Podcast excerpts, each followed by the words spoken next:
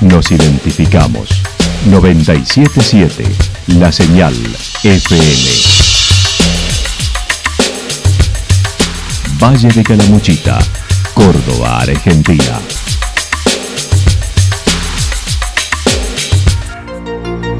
El más completo resumen de las noticias de la región, encontralos todos los días a las 12 y 30, a las 16 y a las 22 horas.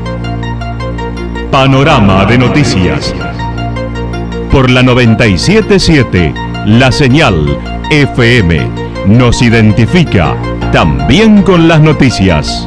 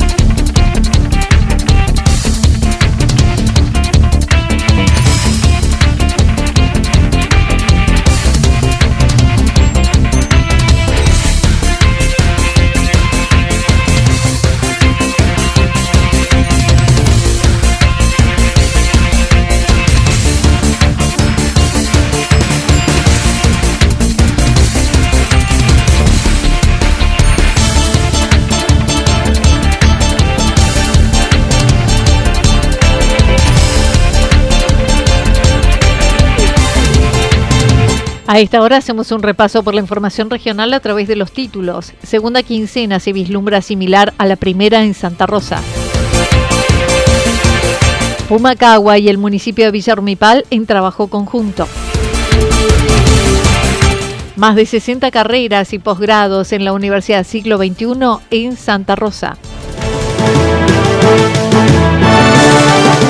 La actualidad en síntesis. Resumen de noticias regionales producida por la 977 La Señal FM. Nos identifica junto a la información.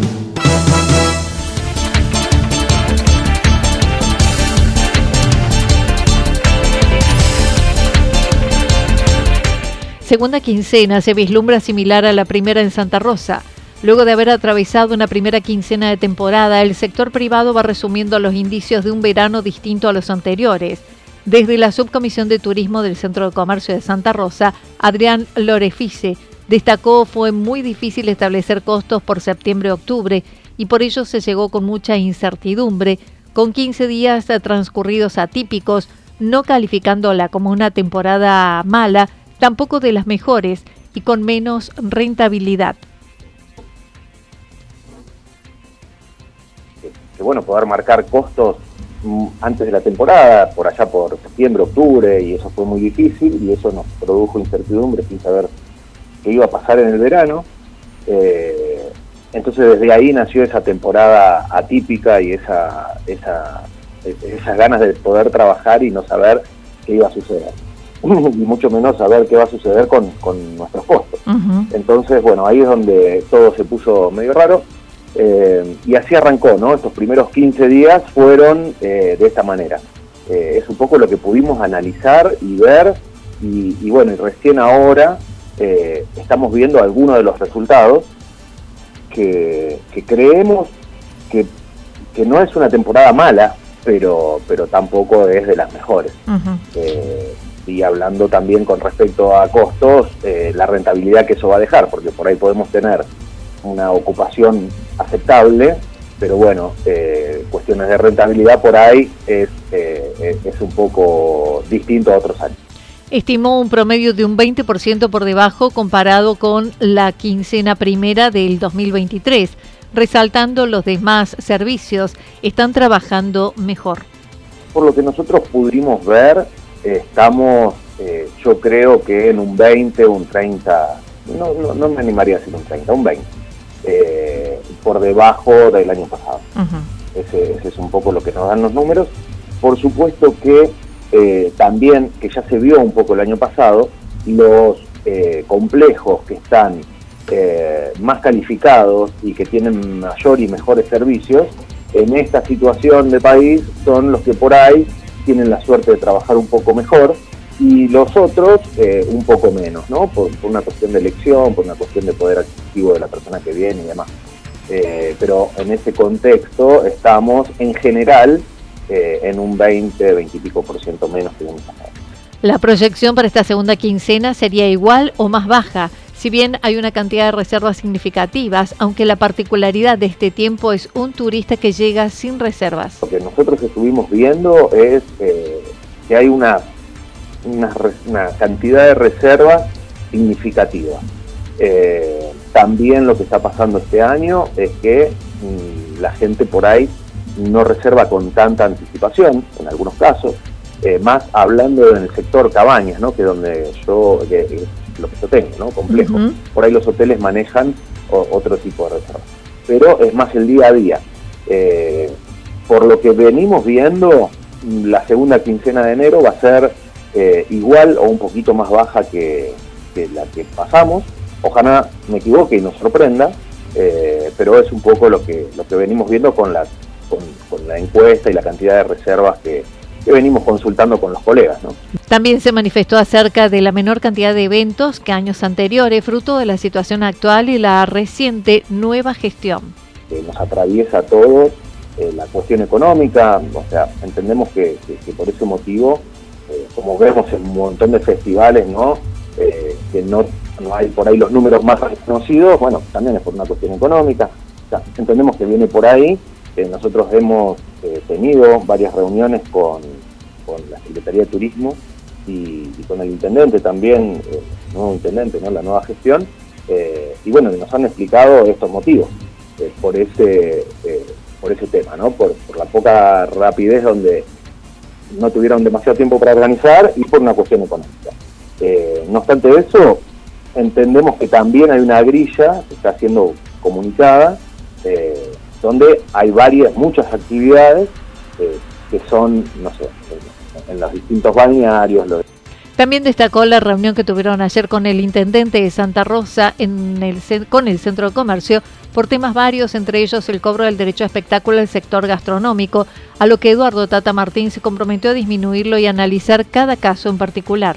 No, uno empieza a escuchar diferentes campanas, entonces nosotros nos pareció desde el centro de comercio que, bueno que había que, ir a la fuente y poder tener esta conversación y saber qué es lo que se estaba hablando y, bueno, tuvimos la suerte que el intendente nos, pueda recibir, tuvimos una reunión muy amena, la verdad que, muy, muy predispuesto y, sí, nos, comentó eso, ¿no? Que, bueno, que primero se había pensado en un derecho de espectáculo, eh, un monto significativo, oneroso, eh, y que después, bueno, lo estuvieron analizando y de acuerdo a ver charlado con los privados, con las distintas entidades y demás, entendieron que por ahí era, era algo prohibitivo en algunos casos.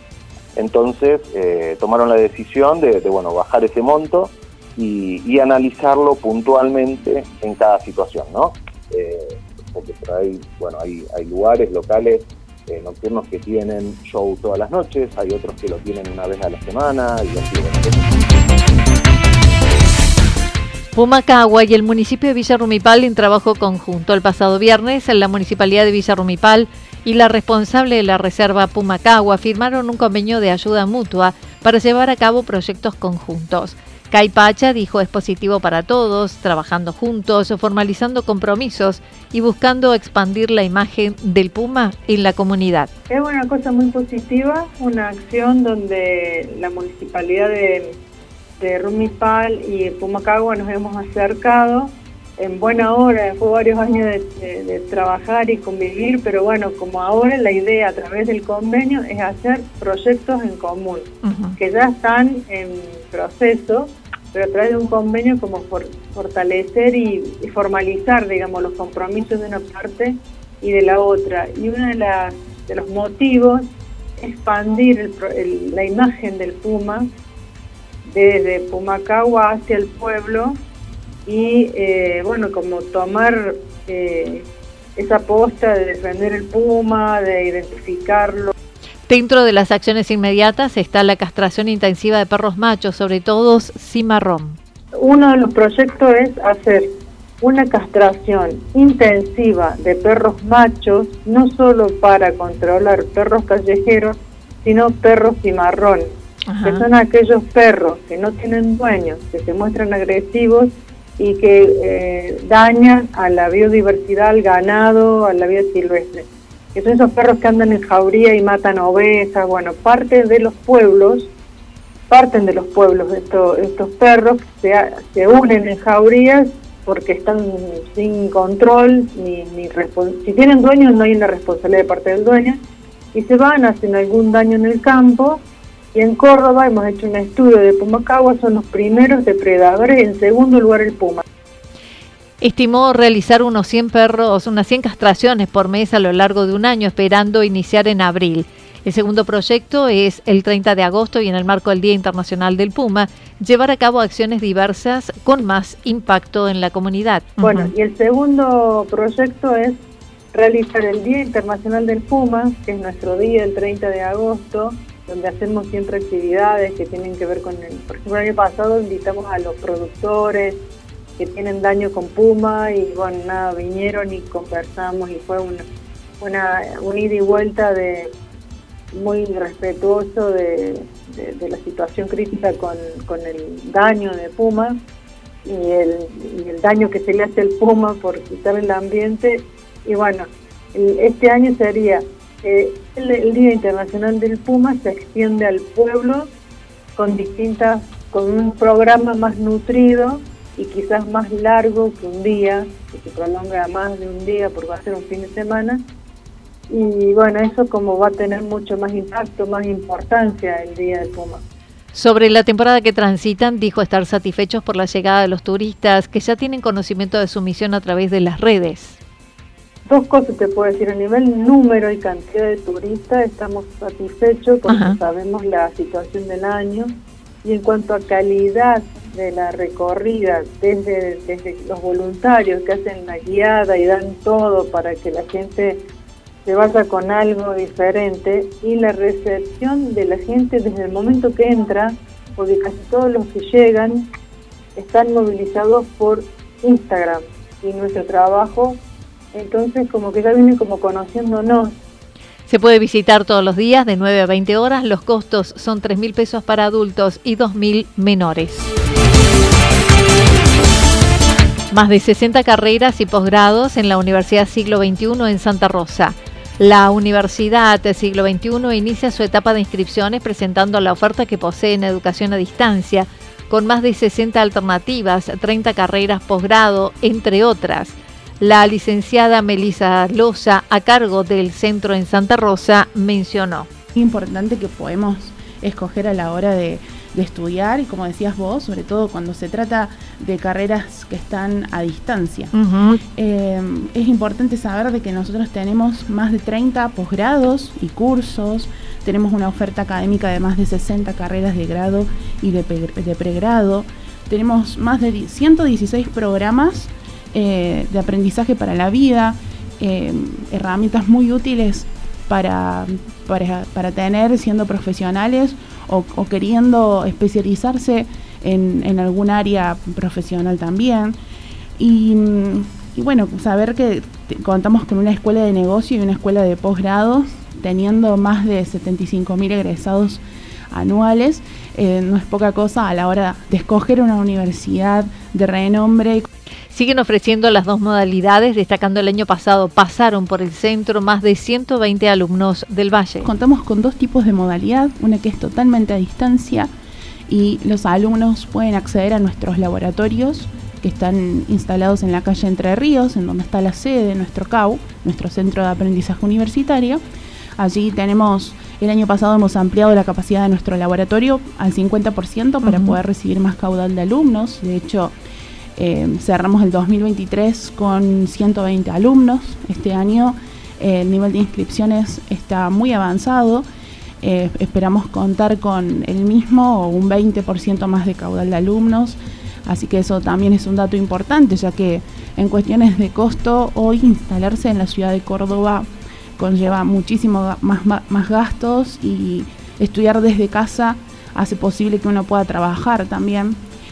Mencionó las características que posee el CAU en las aulas del centro de comercio. Hace ya desde el 2008-2009 que insertó en el país la modalidad de educación distribuida, que hoy vuelve a tomar fuerza en nuestros centros de aprendizaje, sobre todo para los alumnos que salen de secundario y que están acostumbrados a la presencialidad, al profe, al contacto con los compañeros. Nosotros en nuestras instalaciones disponemos de aulas para eh, poder llevar adelante esta, esta modalidad, como te digo, que es educación distribuida, en donde los alumnos acceden a una clase semanal en donde están acompañados por un tutor dinamizador, quien les ayuda a llevar adelante la, clase con eh, que, que están articuladas con inteligencia artificial también. Para más información pueden acercarse a la oficina de Entre Ríos 25 de 8 a 13 y de 17 a 20 consultar en la web 21.edu.ar o al teléfono 3546 54 55 58.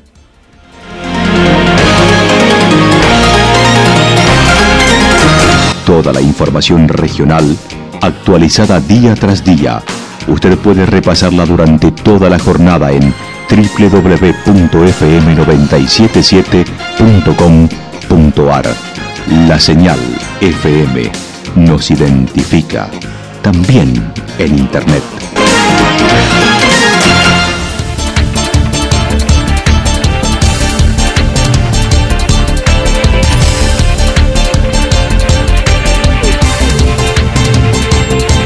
El pronóstico para lo que resta de la jornada está indicando probabilidad de tormentas, viento, temperaturas máximas que estarán entre 22 y 24 grados. El viento estará soplando al sector sur entre 32 y 41 kilómetros por hora, pero también anticipan ráfagas de viento entre 60 y 65 kilómetros por hora. Para mañana miércoles anticipan ligeramente nublado, algo nublado, temperaturas máximas entre 28 y 30 grados para la región, mínimas entre 15 y 17 grados. El viento seguirá soplando del sector sur, luego del sector norte, con intensidad en la madrugada con velocidad de entre 42 y 50 kilómetros por hora que luego irá aminorando. Datos proporcionados por el Servicio Meteorológico Nacional. Lo que sucedió en cada punto del valle. Resumimos la jornada a través del informativo regional en la 977.